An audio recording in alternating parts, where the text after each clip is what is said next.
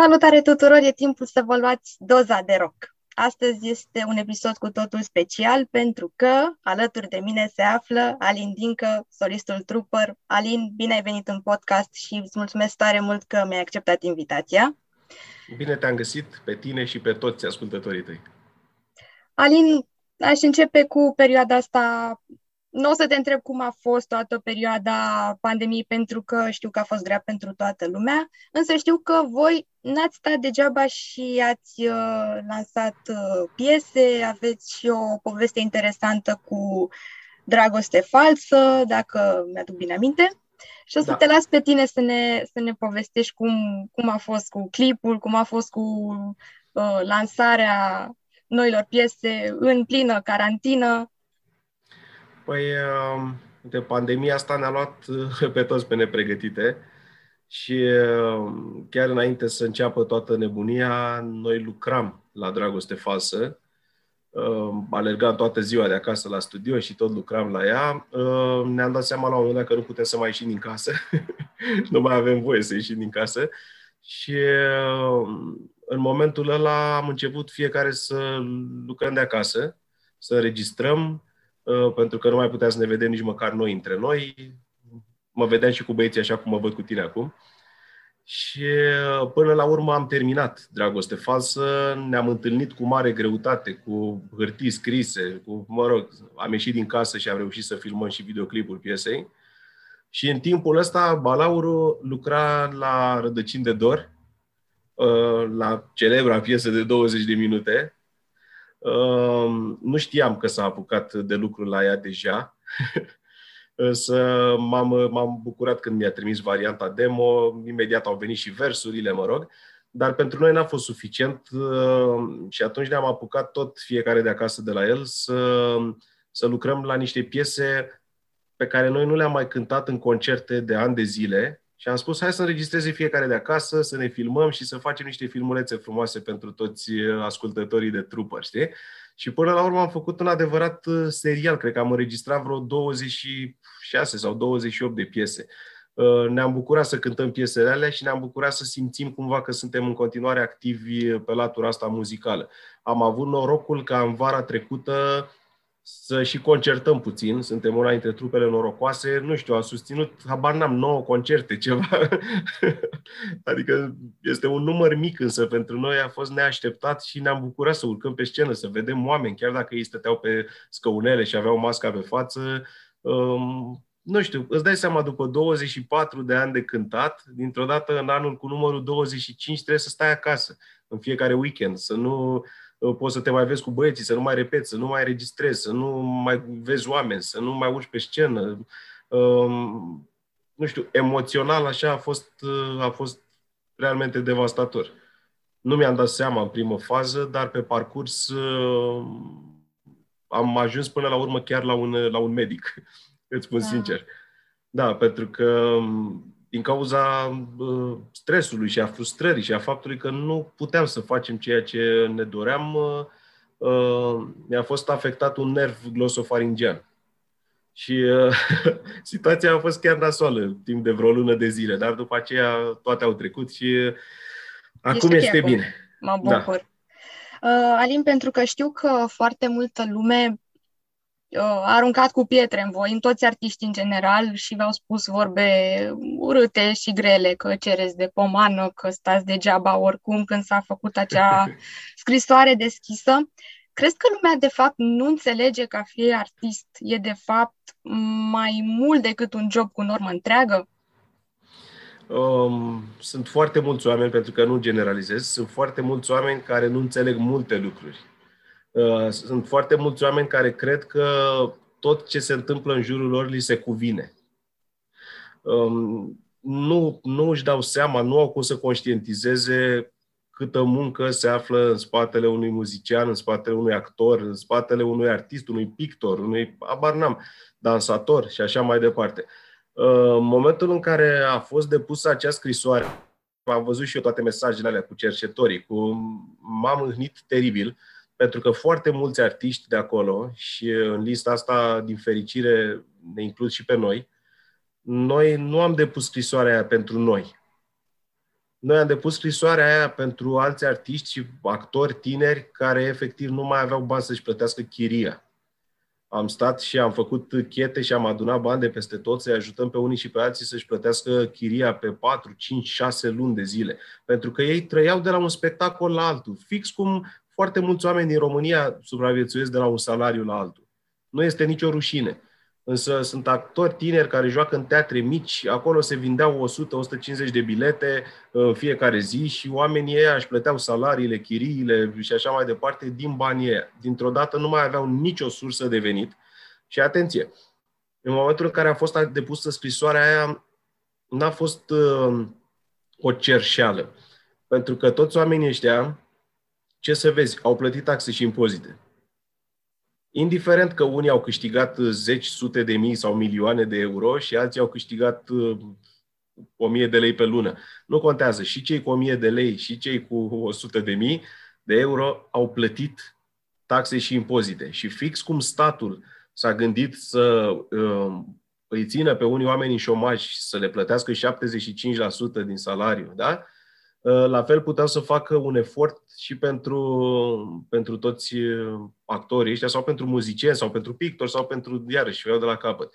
Pentru că oamenii au cotizat la stat. Era dreptul lor, fix cum era și dreptul celorlalți români care au, care au primit uh, fondurile astea. Însă, până în clipa asta în care noi vorbim acum, statul n-a făcut absolut nimic pentru partea asta uh, culturală. Deci nu au făcut absolut niciun gest. Nimeni nu a primit bani, n-au primit ajutoare, ba din contră, în clipa asta, dacă este să stăm să analizăm normele care sunt în vigoare de la 1 iunie, o să ne dăm seama că în continuare um, uh, artiștii primesc niște șuturi în stomacel, ca să zic așa, din partea autorităților. Este realmente trist. Dar o să-și aducă aminte de noi în campanii electorale și în momentul ăla o să ne aducem și noi aminte de ei. Normal, normal. Mi se pare, nu știu, în primul rând, da, ce au făcut autoritățile și, în al doilea rând, și reacția oamenilor care au spus că, bă, că sunteți niște cerșetori și că vreți pomană și că... Și ei nu realizează că e un job full-time și că uneori n-ai sâmbătă, n-ai duminică, n-ai zi de sărbătoare. Vreau să, să îți mai zic ceva. Lucrul s-a ajuns aici cumva, mă rog, pe lângă lipsa de educație, care deja este este la un, la un nivel incredibil în România. Um, faptul că au fost organizate în permanență zile de orașe, festivalul Berii, festivalul Nucilor, festivalul Zăpezii, festivalul a orice și muzica a fost gratis. Chestia asta a schimbat cumva mentalitățile oamenilor, pentru că un artist valorează fix cât ești tu dispus să plătești pentru artistul ăla de-aia Metallica pot să-și pună bilete de 200 de dolari și de-aia în România este foarte greu să pui orice fel de bilet pentru că oamenii spun, a, păi stai bă că i-am văzut la, la zilele orașului gratis. Și în momentul ăla tu ai dat o valoare artiștilor. Valoarea lor este zero. Ei vin să scânte ție la zi de oraș în timp ce mănânci mici și bei bere.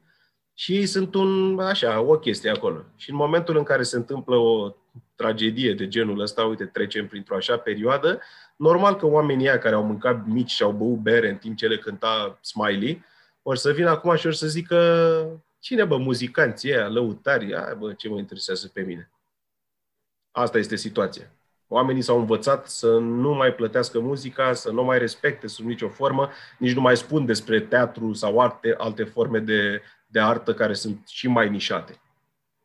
Da, cum uh, a fost și uh, partea asta cu online-ul, pentru că și teatrul s-a mutat în online și acum cu da. atât mai mult lumea o să zică, eh, hei, o văd pe net piesa asta sau o caut eu undeva sau o exact. chestie din asta și se va duce de râpă și mai mult uh, sectorul ăsta, plus că muzica avem YouTube gratis și ascultăm când vrem pe cine vrem.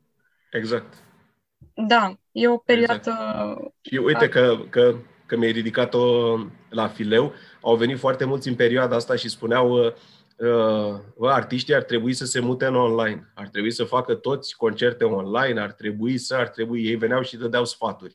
Uh, i-am întrebat pe foarte mulți dintre ei, mă rog, dintre cei pe care i-am văzut punând problema în felul ăsta, i-am întrebat câți bani au dat ei pe muzică în ultima lună. Adică, nu știu, ai plătit, ai YouTube-ul plătit, ai Spotify-ul plătit, ai, nu știu, dai niște bani pe ceva, dai bani pe vreo formă de muzică online sau fizică sau așa și ai rămâne uimit. în România aproape nimeni nu plătește pentru muzică. Sunt câțiva oameni care au un abonament la Spotify sau uh, la YouTube, însă numărul este minuscul. Gândindu-ne la câți oameni vin la un concert și câți oameni au abonamentele astea, care oricum sunt niște abonamente, nu îți spun cât primește un artist uh, dintr-o ascultare pe Spotify, că este ca și cum nu primește, adică E o tristețe maximă, știi? Dar oamenii au idei.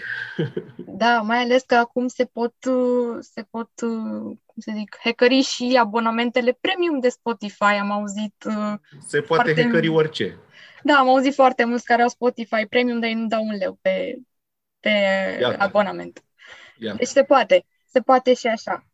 Dar uh, revenind la partea asta de, de cultură și de educația românilor și ce discutam mai devreme, chiar înainte să mă întâlnesc cu tine, am intrat și eu puțin pe, pe YouTube, pe trending, să văd uh, ce este pe primul loc în trending. Nu, și, nu, nu.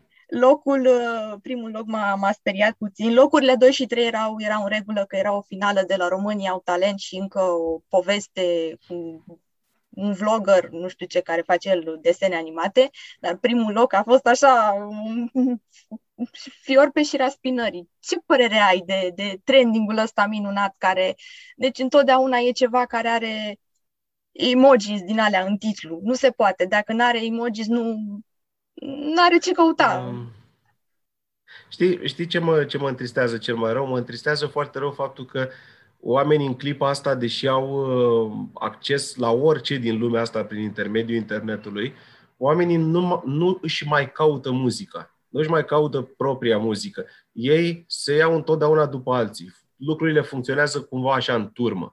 Și în momentul în care mare parte din mass media promovează doar anumite lucruri, în momentul ăla este normal că foarte mulți puștani extrem de ușor influențabili migrează în direcția uh, pe care le oferă mass media.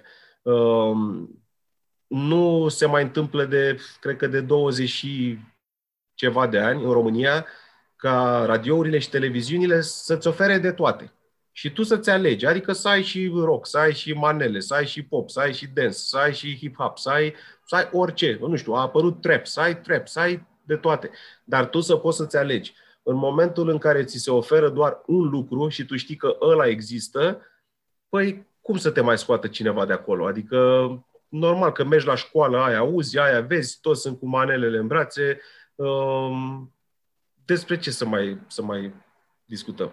Este foarte trist și uh, o mică educație muzicală ar trebui să se facă și părinții acasă. Asta este părerea mea, atenție, nu vreau să dau cu pietre, nu vreau să vin eu să spun că dețin adevăruri universale, însă um, eu cred că ar trebui să se ocupe și părinții un pic, pentru că în momentul în care îți vine un copil uh, de șapte ani la școală și cântă în clasă sos în cantități industriale, femeia ta în de târcoale, în momentul ăla lucrurile sunt realmente triste. Am văzut asta cu ochii mei, de-aia și spun. Și l-am întrebat pe puștanul ăla, ă, bă, ce înseamnă aia femeia ta de târcoale? Și el mi-a zis, ă, atenție, clasa întâia. Și el mi-a zis, păi, înseamnă că aleargă așa în jurul tău. Și am zis, ok. Înțeles. Wow. Deci părinții tăi știau că tu asculti chestia asta? Adică, despre ce vorbim?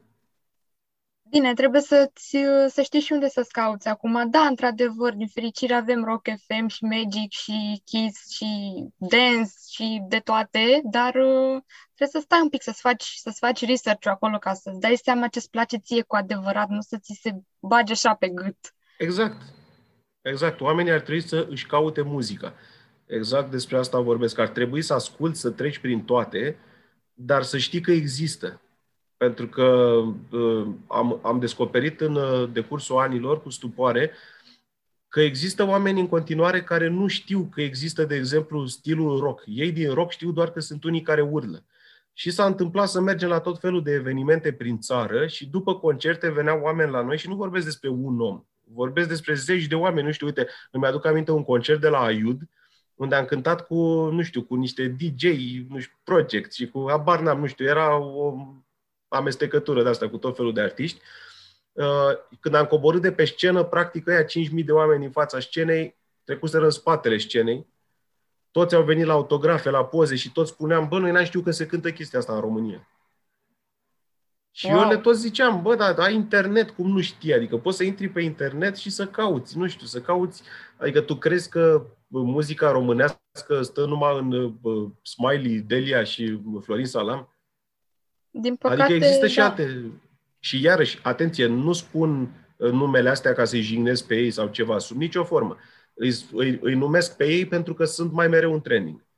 Există o grămadă de altfel de, de, de muzici. Tocmai de-aia, în anumite țări, chiar dacă nu mai difuzează instituțiile de stat toate genurile posibile, au radiouri de nișe care îți difuzează numai hard rock, care îți difuzează numai trap, care îți difuzează numai hip-hop, care, știi, și în momentul ăla oamenii au acces și la alte lucruri. Dar la noi toate radiourile difuzează același lucru, toate televiziunile difuzează același lucru, aceiași invitați, aceiași oameni peste tot în fiecare emisiune uh, și ajunge așa, pur și simplu, ajungi să, să te temi să mai mergi într-o emisiune ca să nu te trezești că ești acolo cu știu eu ce Fernando de la Carasebeș. Corect, corect, da. Bine, acum că există, știu că s-a lansat și jucăria mea preferată, Soundies, unde sunt toate puse așa pe căprării și poți să-ți alegi absolut orice îți dorești. Da, da. Dar înainte nu era, e foarte recentă treaba și cumva îmi pare rău că mulți deja au cam pierdut trenul culturalizării muzicale și cred că va mai trece ceva timp până o să o să reîncepem să ne educăm în sensul ăsta. Dar, da, dar uite, mă, măcar generația asta tânără, știi, măcar generația de mm-hmm. acum. Adică, nu știu, mereu poate să existe un, uh, un punct zero de la care să pornim, știi? Dar uite că nu, că nu pornim, adică ne ducem tot mai în jos, tot mai în jos. Că nu se mai întâmplă, nu se mai întâmplă odată, da. Dar, da. Uh, uite, vreau să te întreb acum, pentru că tot a fost uh, Eurovizionul, ai ascultat, uh, ai ascultat piesa câștigătoare? Da. Cum ți s-a părut? Bă, mi s-a părut ok pentru Eurovision. Eu, sincer, nu consider că e chiar o piesă rock, așa cum s-au făcut valuri, că e rock. Da, că e... Da. Așa, faptul că au un pic de distors acolo nu face neapărat rock, adică am văzut artiști pop, nu știu, dacă te uiți la un concert Pink sau la un concert uh, uh Beyoncé, o să ai surpriza că trupa pe spate sună chiar metal, realmente. Mm. Uh, însă, da, nu au fost favoriții mei, ca să spun asta, însă erau în top 5 cumva. Mm-hmm. N-am înțeles, Așa a fost să fie, dar, dar acum ca să intrăm puțin mai adânc în chestia asta, să știi că la Eurovision uh, nu prea câștigă niciodată cine ar trebui să câștige. Acolo, de fapt, sunt niște interese politice uh, foarte importante și au fost ani în care nu a câștigat trupa care merita să câștige pentru că țara din care provenea acea trupă nu era dispusă să organizeze Eurovision în anul viitor. Și atunci ăia pur și simplu alegeau un alt câștigător, ca să înțelegi cum se pune problema.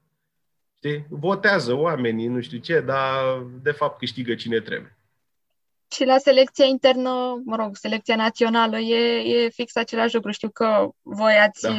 voi ați fost Chiar, chiar m-am mirat cum că a avut un, o linie melodică atât de catchy, că mă trezeam fredonând destin acolo dimineața, da. că mă pregăteam.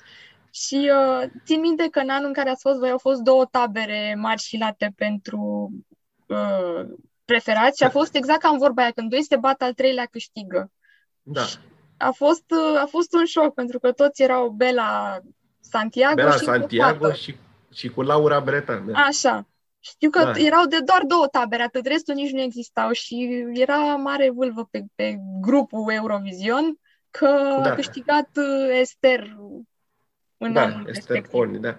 Noi am mers acolo, noi ne-am hotărât să mergem la un moment dat când uh, eu m-am uitat la TV și am văzut că se anunța Eurovisionul și arătau tot felul de filmări uh, de la preselecții din anii anteriori din România.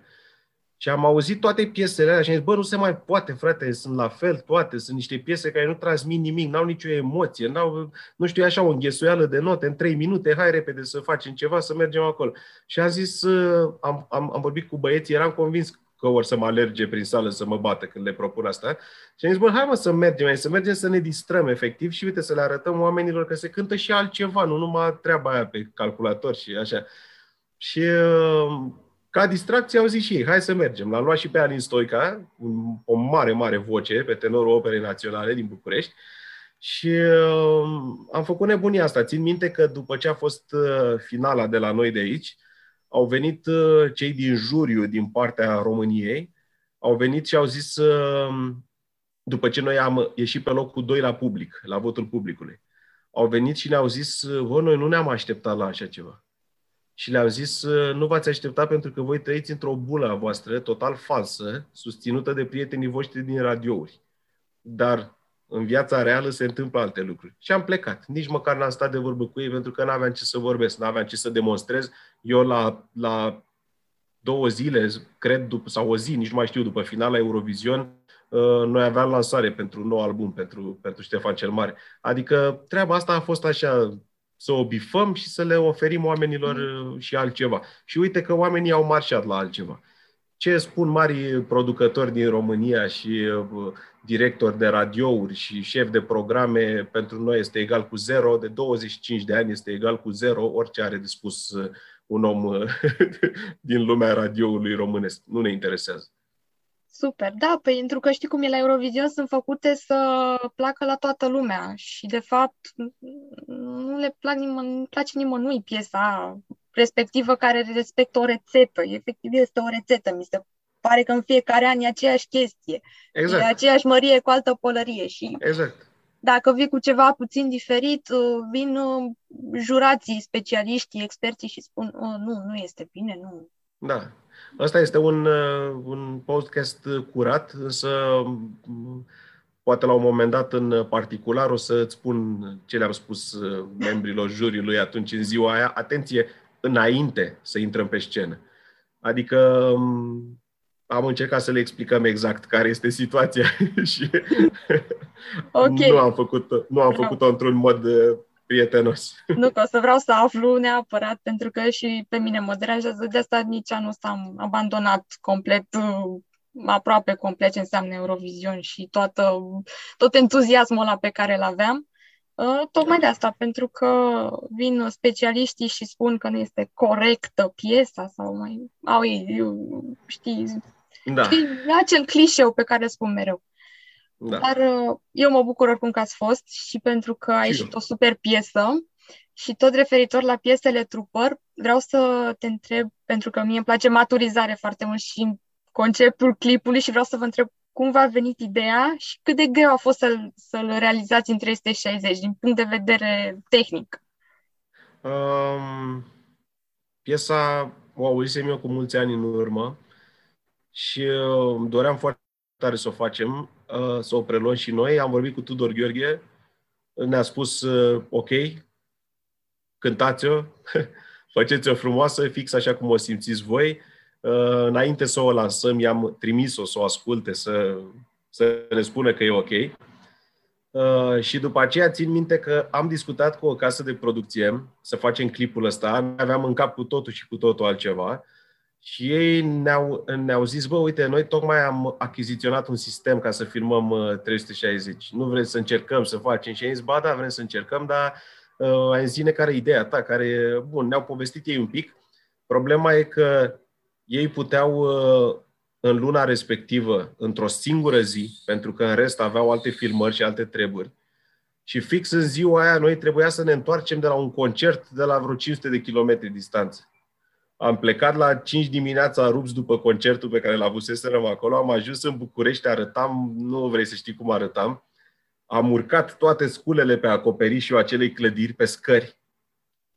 Ehm, ce să zic, adică am, am fost la un pas să nu mai apărem noi în clip. Am zis, bă, hai să filmăm altceva, filmăm 360, dar hai să filmăm altceva, că nu arătam, era, era sinistru, nu mai dormiserăm de două zile eram veniți de pe drum, transpirați, erau 40 de grade afară, noi trebuia să filmăm cu blugi pe noi, cu geci, cu toate alea, cu mamă, mamă, a fost, uh, ziua aia a fost sinistră, rău de tot.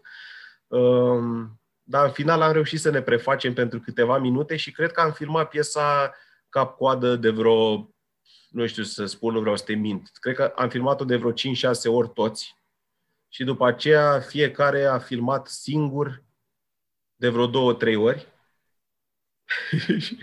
și după aceea omul respectiv s-a ocupat să facă toate lipelile, toate... Uh, a fost, uh, mă rog, ziua aia m-a marcat, adică cred că am, cred că am dormit trei zile după, după filmarea aia. Cred că a fost super obositor, dar oricum a ieșit, uh, a ieșit ce trebuie, știi? Și asta, da, cred că asta da. contează la final, când uh, exact. ai lunarea aia că, bă, a meritat. Exact am vrut să experimentăm și asta, știi, pentru că mereu am vrut să facem chestii, nu știu, când eram pe la începuturi, când am lansat Trooper 1 în 2002, um, vedeam tot felul de filmări cu trupe de afară și ne doream chestiile alea pe care în România nu le vedeai. Și atunci ne-am hotărât și toți banii pe care îi câștigam îi băgam în efecte pirotehnice și am fost prima trupă de metal din România care a folosit flăcări de alea de adevăratele în, în concerte mari, știi? Și cântam înainte de Iris și de tot felul de alți artiști și show-ul nostru era așa, îți lua, îți lua ochii cumva, știi? Am fost prima gașcă care a folosit bannere dintre alea foarte mari pe spate, cât scena, efectiv, cu tot felul de imagini și cu nebunii, cu... Um, tot la fel, am fost primii care am lansat albumul Voodoo, l-am lansat în format stick, Știi, n-am mai scos CD, pentru că am văzut că CD-urile nu mai erau de interes deja și atunci am băgat uh, tot albumul pe un stick, în variantă WAV și variantă MP3, am pus acolo și coperta discului, am pus și uh, uh, o filmare din studioul nostru uh, cu noi cântând tot albumul live.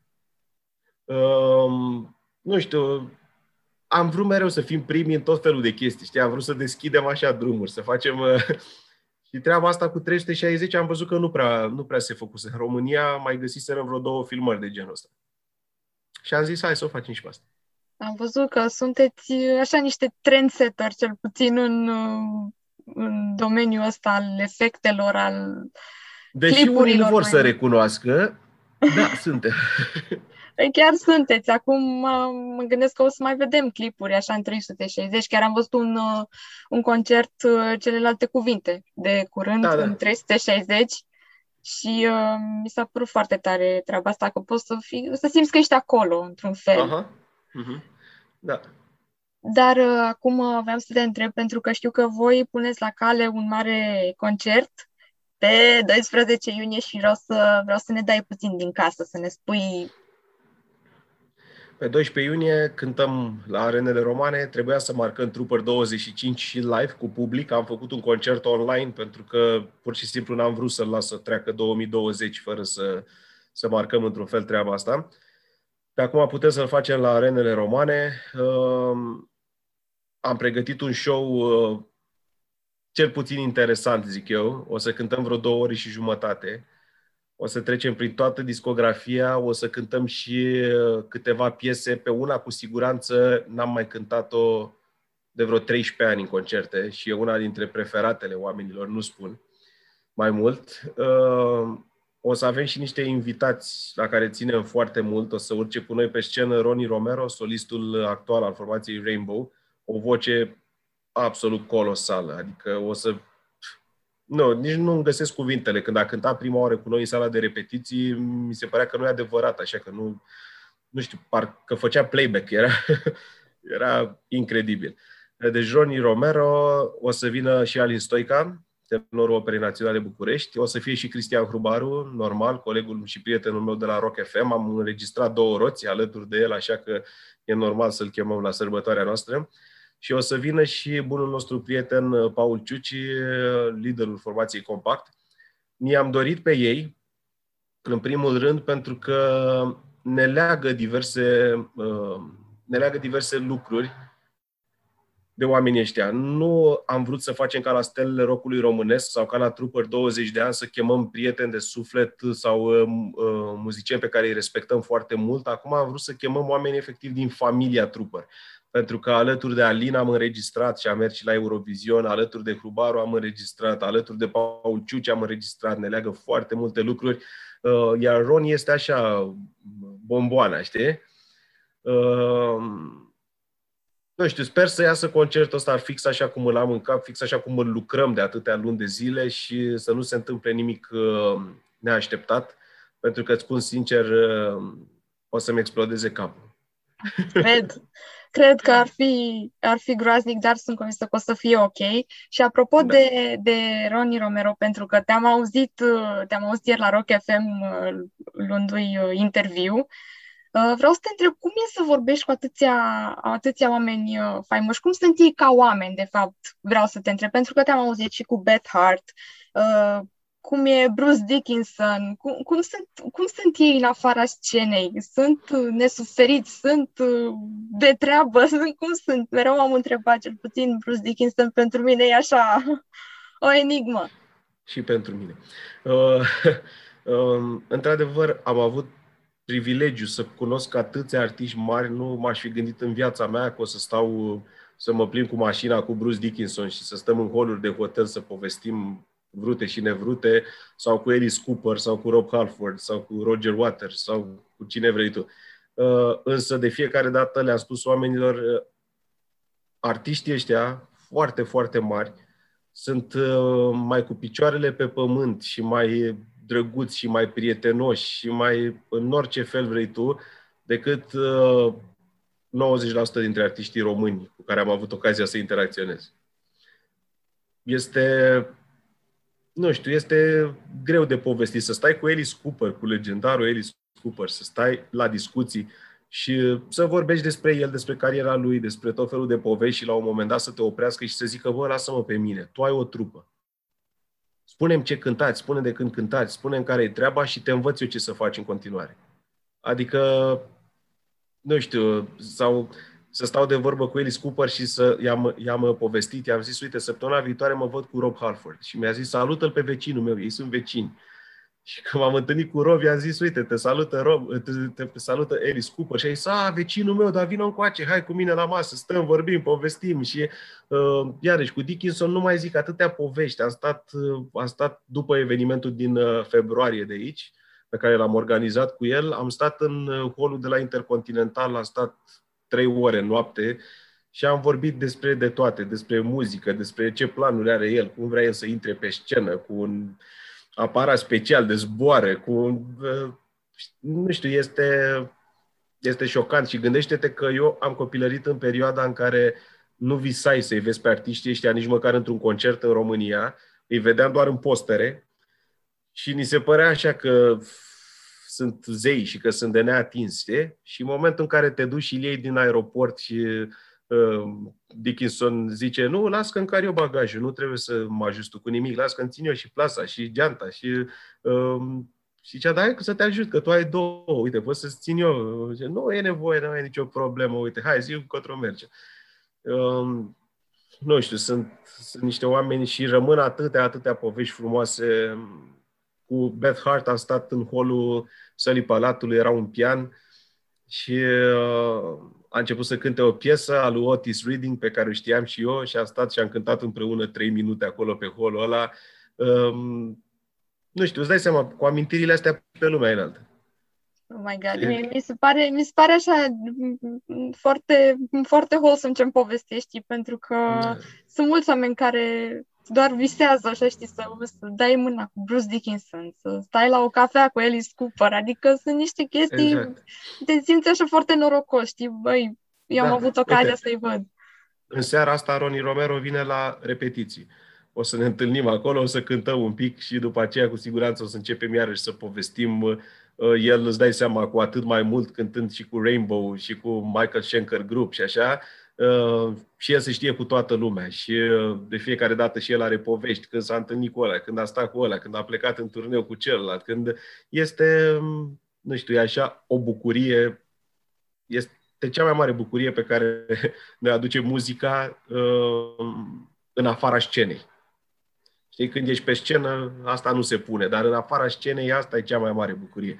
Să-ți cunoști idolii, să stai de vorbă cu ei, să auzi povești despre ei, să Oh, hai că încep să plâng aici. Pe... Nu mai gata, nu, nu vreau să te fac să plângi, pentru că noi uh, trebuie să aici să stăm mereu, să fim cu zâmbetul pe buze. Da. Dar eu am o, am o curiozitate, poate e doar a mea personală.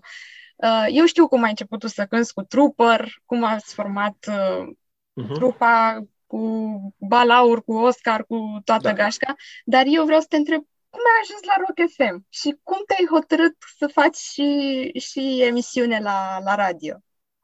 Um, eu știu și aici am mai glumit și eu prin interviuri și oamenii au luat-o în serios. Eu am spus la un moment dat că vreau să fac tot ce face Dickinson, știi? Dar, uh, mă rog, asta a fost întâmplare. Acum, serios vorbind, chiar a fost întâmplare. N-am încercat să stau și să umblu după el pas cu pas. Însă, am fost întotdeauna pasionat de muzică, să cânt, și am fost pasionat de radio.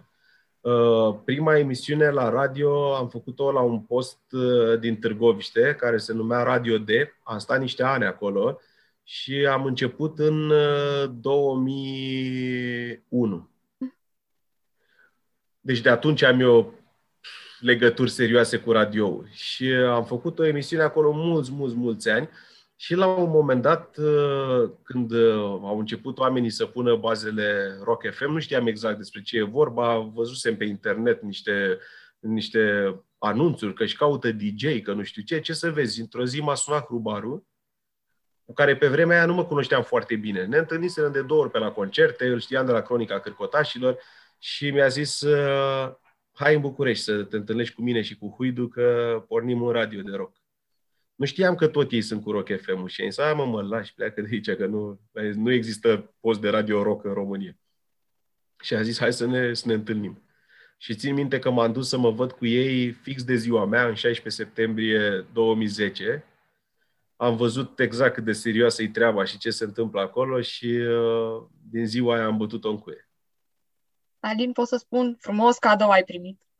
Da, exact. Am primit un cadou foarte... Am primit multe cadouri frumoase în viață, din fericire. Da. Bun. Pot să fac tot ceea ce îmi doresc să fac. Păi chiar, chiar mă bucur așa, pentru că și să știi că e și pe urmele lui Alice Cooper, din câte știu că și el are un show de radio. Da. Uh, dar știi, trebuie să te vedem și la Top Gear, pentru că acolo trebuie să treci și pe acolo. Acolo, acolo trebuie să se ducă băieții pentru că ei sunt pasionați de mașini. Pentru mine, dacă mi-aduci un Rolls Royce sau mi-aduci o Dacia veche 1310, pentru mine e același lucru.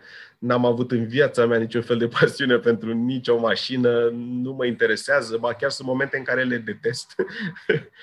dacă n-aș avea nevoie de mașini să mă ducă prin țară pe la cântări, nici n-aș vrea să le văd. Mie mi-au plăcut, îmi plac foarte mult uh, poveștile tale pe care le, le scrii pe, pe Facebook uh-huh. și cel mai mult îmi plac uh, desenele cu pisici, cu strada. Cum ți-a venit ideea să, să le faci niște desene în paint care să aibă o semnificație atât de profundă și cum ți-a da. venit ideea asta? Sunt, sunt absolut geniale. Am văzut că singurele postări uh, la care lumea nu dă hate sunt postările cu pisici, știi? Și atunci am zis, bă, dacă mesajul trebuie trimis uh, prin intermediul unor pisici, atunci să facem lucrul ăsta, pentru că nici nu pot să tac și uh, este și foarte frustrantă treaba asta. Nu știu, au ajuns toți atât de sensibili încât sunt deranjați de orice. Nu mai există niciun subiect despre care să poți să vorbești fără ca cineva să nu se simtă lezat sau atacat sau atins sau așa, știi?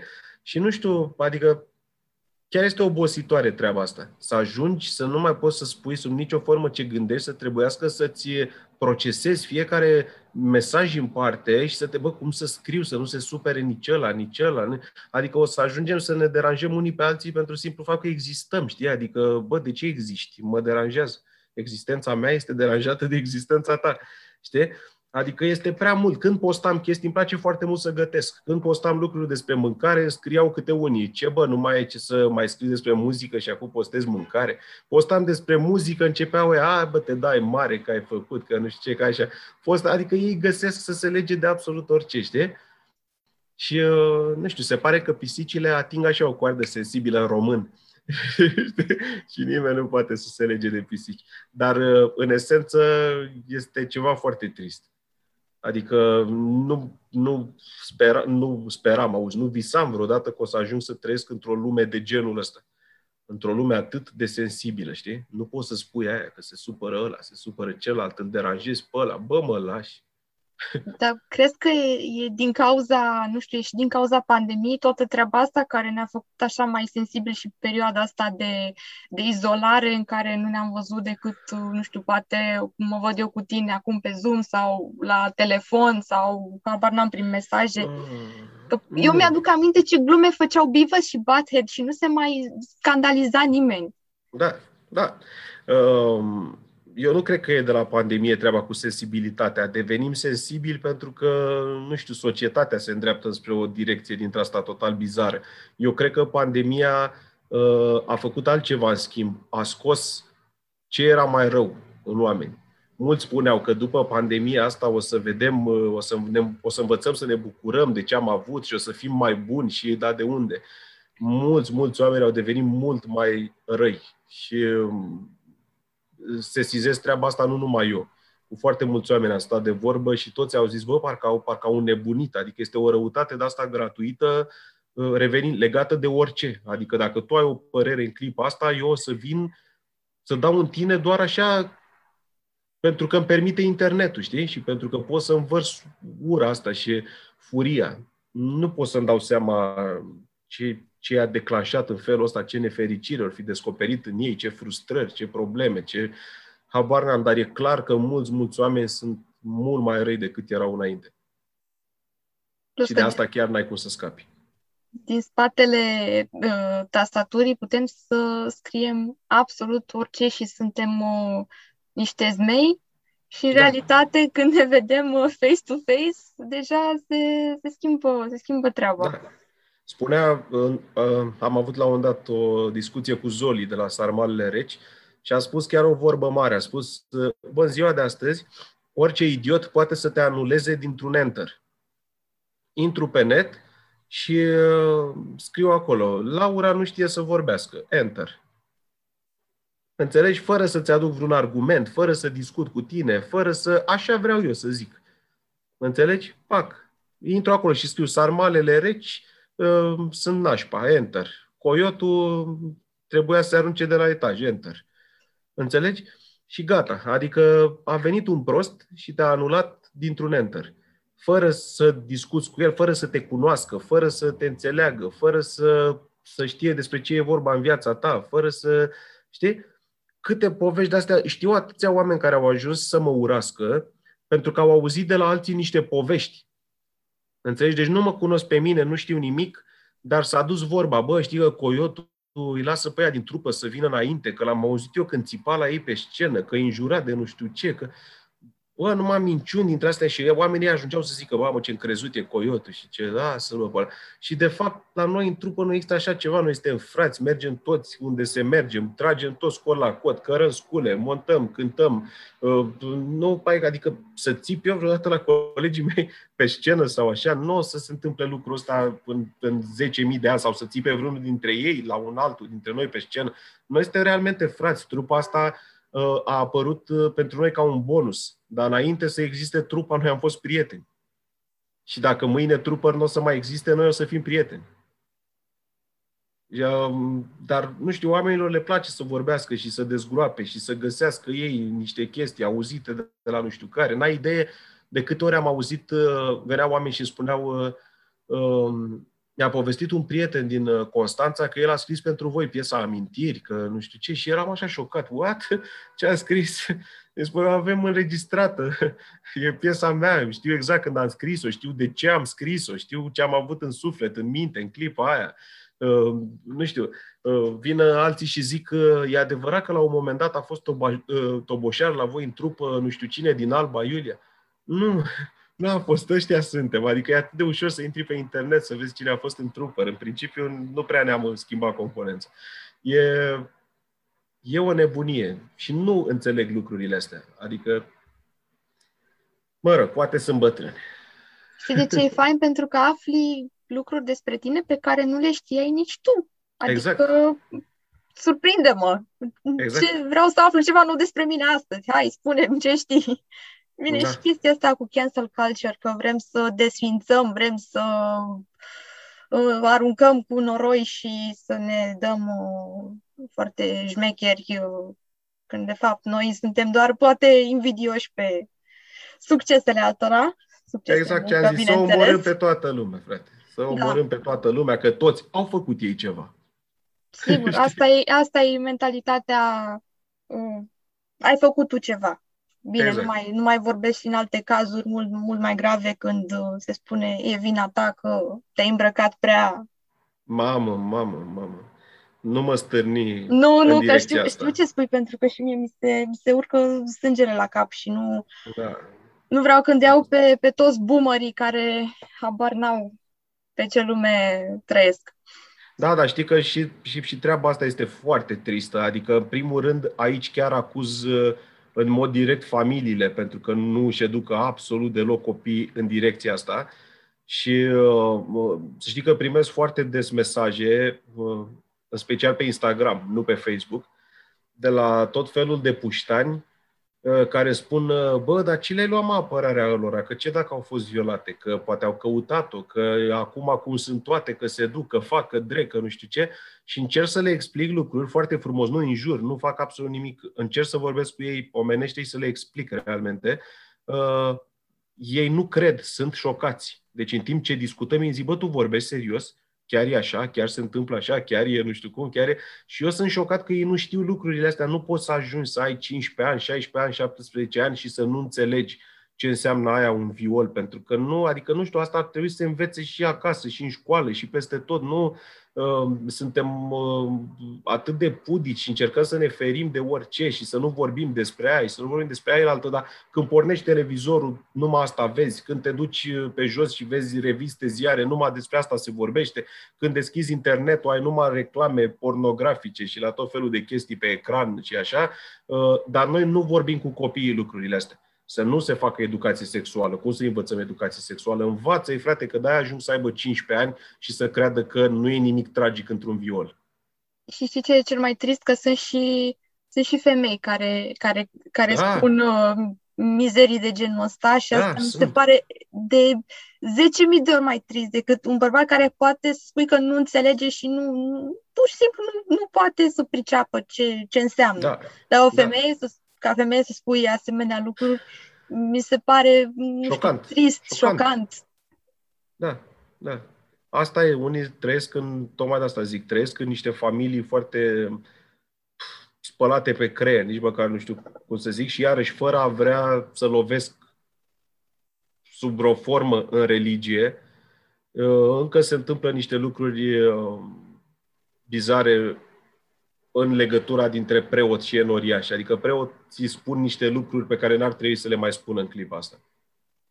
Da. Și nici, și nici aici nu vreau să generalizez, pentru că sunt mulți preoți care s-au destupat foarte bine la cap și care înțeleg lucrurile și spun ce trebuie să spună, însă în continuare mulți o dau înainte, așa, cu, cu poveștile astea, cu femeia care trebuie să stea, să suporte și să se sacrifice și să crească copii și să... Uh, și uite, se transmite așa din generație în generație și un copil crescut în genul ăsta nu o să poată fi schimbat niciodată de mine sau de tine sau de niște păreri scrise obiectiv într-un manual. Da, asta mă gândesc că se, se propagă așa și nu e un exact. lanț al slăbiciunilor pe care nu, nu putem nu, da. nu putem opri. Dar, uh, Alin, acum hai de, să depășim acest subiect pentru că da. te, te simt mai uh, te simți tensionat și uh, nu vreau să fii în podcastul meu în doza de rog, nimeni nu, nu este tensionat. Uh, pentru că ne apropiem de final. Uh, știi că eu la sfârșitul fiecărui episod am rubricuța aceea care se numește Top 3. Pentru că ești invitatul meu, astăzi am să te las pe tine să faci un top 3 al pieselor tale preferate din toate timpurile. Nu contează oh. artistul, te-au, te-au luat pe nepregătite. Nu mai lua pe nepregătite, mi-ai drobit ființa pentru că nu pot să aleg trei piese, nu? adică nu pot să aleg nici dacă îmi ziceai să fac un top 3 Iron Maiden, nu puteam să aleg trei piese Iron Maiden. Uh, da, păi, uh, uite, măcar, măcar punem să fac un top 3 artiști.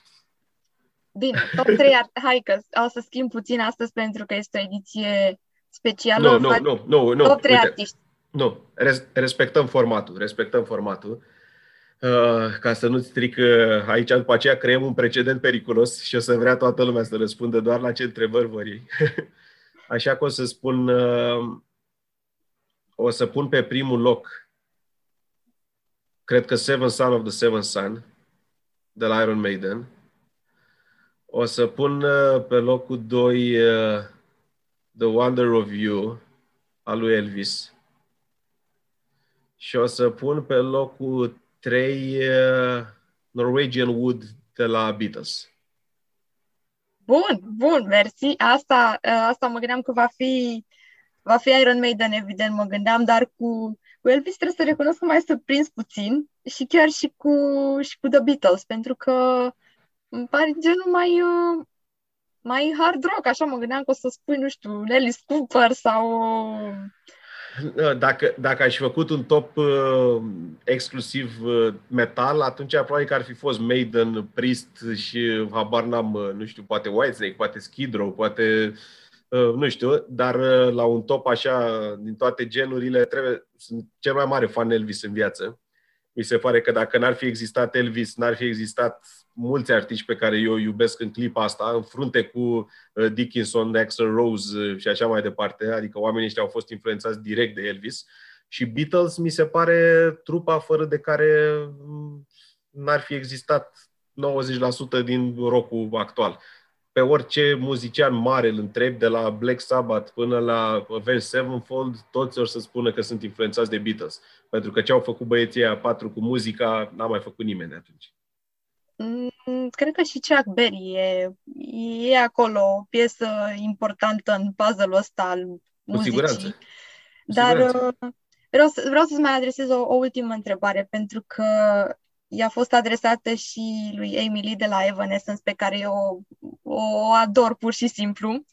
Ce părere Ne cunoaștem, ne cunoaștem. O cunoști? O, oh, doamne, o ador. Este pur și simplu, este modelul meu în viață. Amy Lee este Uh, ce părere ai despre femeile în lumea muzicii rock? Pentru că eu am avut un episod special uh, uh, dedicat uh, temei uh-huh. ăstea în podcast și vreau să te întreb și pe tine, sau mai bine zis, lipsa femeilor în muzica rock, pentru că exact sunt asta, destul de exact puține. Asta, exact asta vreau să, să, să zic, că sunt foarte puține.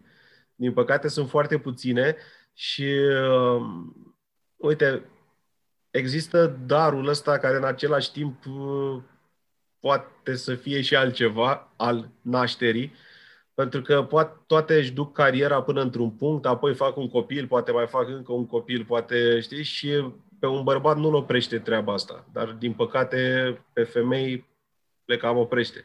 Și știm că și chiar și Emily a luat o pauză uh, serioasă tot pentru că și-a dorit familie și copil și așa mai departe. Ehm, și sunt foarte multe cazuri. Puține uh, femei și asumă să nască și apoi să plece cu copilul pe drumuri și să meargă în turnee. Uite, lucrul ăsta l-a făcut, uh, l-a făcut uh, Taria. M-am întâlnit cu Taria când ea era cu copilul mic și îl ținea bărbasul după gât așa și mergeau toți trei peste tot, au plecat în turneu în Europa în felul ăsta, știi? Dar câte femei și câți soți sunt dispuși Uh, să facă, să facă sacrificiul ăsta și să-și crească copilul pe drumuri. Știi? Mie îmi pare foarte rău pentru că uh, iubesc vocile uh, feminine în rock încă din perioada în care încă nu a apăruse genul ăsta de voce gen Emily sau gen Nightwish. Le iubesc de când cântau rock în genul Tina Turner sau Bonnie Taylor sau știi așa Janis mai departe. Joplin. Janis Joplin, da, da, preferata lui mama. Sau Joan uh, Jett. Sau Joan Jett, da. Uh, adică sună bine, știi? Se potrivește și este, este cumva, nu știu, este interesant ce auzi multe voci feminine și uh, multe voci masculine și într-un festival, știi? Te duci și vezi 10 uh, trupe într-o zi. Uh, e frumos așa ca la trei trupe să-ți intre și o voce feminină. Normal. Dar, uh, uite, din păcate, industria asta este o industrie grea, este o industrie complicată, trebuie să fii mereu pe drumuri, trebuie să fii mereu în studio, trebuie să fii mereu cu tot felul de treburi. O trupă este un job 24 în 24. Și um, na, în momentul ăla trebuie să te gândești dacă poți să faci asta sau nu poți să faci. Și uite așa, multe renunță pe parcurs. Da, știi de ce mă gândesc că e, pro- e o problemă mai mult în, doar în muzica rock am observat, pentru că la pop, slavă Domnului, că sunt uh, cel puțin numai noi în România câte, câte vor pe Lora, pe Delia, pe nu știu, mai... mai... Știi care e diferența? Știi care e diferența? Lora și Delia și cine mai vrei tu. Andra și... Și Andra și așa. Artiștii ăștia nu au turnee. Andra nu este nevoită niciodată să plece șase luni de acasă. Nici Delia nu e nevoită să plece șase luni de acasă. De a se duce până la satul mare, până la Oradea, până la Brașov, până la Timișoara, nu știu ce, a doua zi acasă. Înțelegi? Sau hai, a treia zi. Dar în momentul în care ai o trupă la nivel global, o trupă mare ca Evanescence sau ca Nightwish sau ca um, Within Temptation sau mai știu eu, în momentul ăla ești plecat de acasă câte șase luni, câte un an, câte un an jumate și în momentul ăla lucrurile se schimbă puțin. Știi? Ăia fac turnee reale și nu numai în țara lor. fac turnee peste tot. Și uh, în altă ordine de idei, uh, solistele pop, nu știu, vrei să te întreb uh, acum ce s-a întâmplat cu solistele din anii 90, din anii 2000 din România? Toate trupele alea care apăruseră atunci, toate Asia, uh, Asia Candy, TNT, Bambi, Sexy, nu știu, name it. Au fost niște baloane de săpun, au apărut atunci, după aceea s-au măritat, s-au făcut corporatiste și au văzut, au ocupat piața muzicală 10 ani degeaba. Știi? Nu au făcut ceva pe termen lung, n-au rămas în istoria muzicii românești. Adică niciuna dintre solistele anilor 2000 nu este Angela Simile. Știi, o artistă despre care o să vorbești și peste încă 20 de ani. Sau Mirabela. Așa, sau Mirabela, da. Au fost niște chestii făcute din distracție, așa, de fan, că s-a întâmplat și au putut să facă rost de niște bani. Dar îți spun, cunosc uh, personaje din perioada aia care în momentul ăsta sunt secretare la anumite firme, care Adică asta fac. Și dacă le întreb de ce au ales să fac asta, or să-ți spună exact așa. Păi ă, am vrut să mă mărit, am făcut copii, n-am mai putut să plec, n-am mai așa, știi? Pentru că n-au tratat niciodată chestia asta ca pe um, o meserie serioasă. Au profitat de un moment. De tinerețe și de... Erau așa pe val și le asculta lumea, Exact. dar ideea e că nu avem nici în muzica, adică nici în genul rock, în România nu există nicio solistă vocală. Noi nu avem măcar, nu știu, o variantă feminină a lui uh, Tudor Chirilă sau a lui Adi Despot. Da, n-avem. Știi, ceva local. Nu există. Și mă, Nu. întreb, mă întreb de ce, de, de unde tot... uh, Nu știu. Îți spun, este foarte, respingerea foarte asta. complicat. Este foarte complicat, pentru că scena rock este o scenă grea. În în România, cu atât mai mult, nu este nimic uh, glamorous. Um, și acum să fii, uh, să fii fată și să fii nevoită să mergi într-o dubă cu alți șase hândrălăi, să alegi prin toată țara, uh, să ajungi într-un club uh, uh, mic unde o să fii tratată cum o să fii tratată, uh, pentru că ai observat, mă amuză și lucrul ăsta rău de tot, uite, fac paranteză. Uh, Era o perioadă în care foarte mulți ascultători de rock le înjurau pe solistele pop pentru că apăreau uh, semi-dezbrăcate și nu știu ce și toți spuneau ce bă, contează cum arăți, contează să te uiți pe scenă, să cânți foarte bine și a, ce apar alea dezbrăcate și nu știu ce. Și acum ce să vezi, afară au apărut niște soliste rock foarte bine cotate, care apar îmbrăcate foarte sexy și care, așa și dintr-o dată, uh, publicul rocăresc s-a îndrăgostit brusc de tipele alea și și-au bilete uh, meet and greet ca să se întâlnească cu ele, să le, știi? Și mi se pare așa, adică, bă, nu e un pic de ipocrizie aici? Da, Că da. noi ziceam că stai un pic, că e vorba doar despre muzică, că nu ne interesează cum arată personajul și așa, și acum, dintr-o dată, bă, eu nu ascult Arcenă mi, dar mă duc să o văd pe solistă. Pe Alicia White, da. Da, exact. Exact. Chiar la ea m-am gândit Adică- când ai zis uh, Da, adică, nu știu, cum o rezolvăm pe asta? Știi? Da, ar trebui, nu știu, cineva așa mai, mai, mai tafă. Nu Și știu. uite, cum- ca, să, ca, să- ca să spun și o, o povestioară, să-ți dai seama la ce mă refeream, să nu creadă lumea că generalizez sau că vorbesc despre toți. La un moment dat am avut cu ceva ani în urmă, prin 2006 sau 7, ceva de genul ăsta, am avut un concert într-un club din Sibiu și atunci am cântat uh, împreună cu o trupă cu voce feminină, trupă care în clipa asta a ajuns celebră. Nu o să dau numele pentru că poate nu are sens să dezgrob lucruri, dar uh, au ajuns chiar foarte celebri. Dar uh, patronul clubului s-a îmbătat pe la mijlocul show-ului și a urcat pe scenă să se ducă să o pupe pe solistă. Înțelegi chestia asta?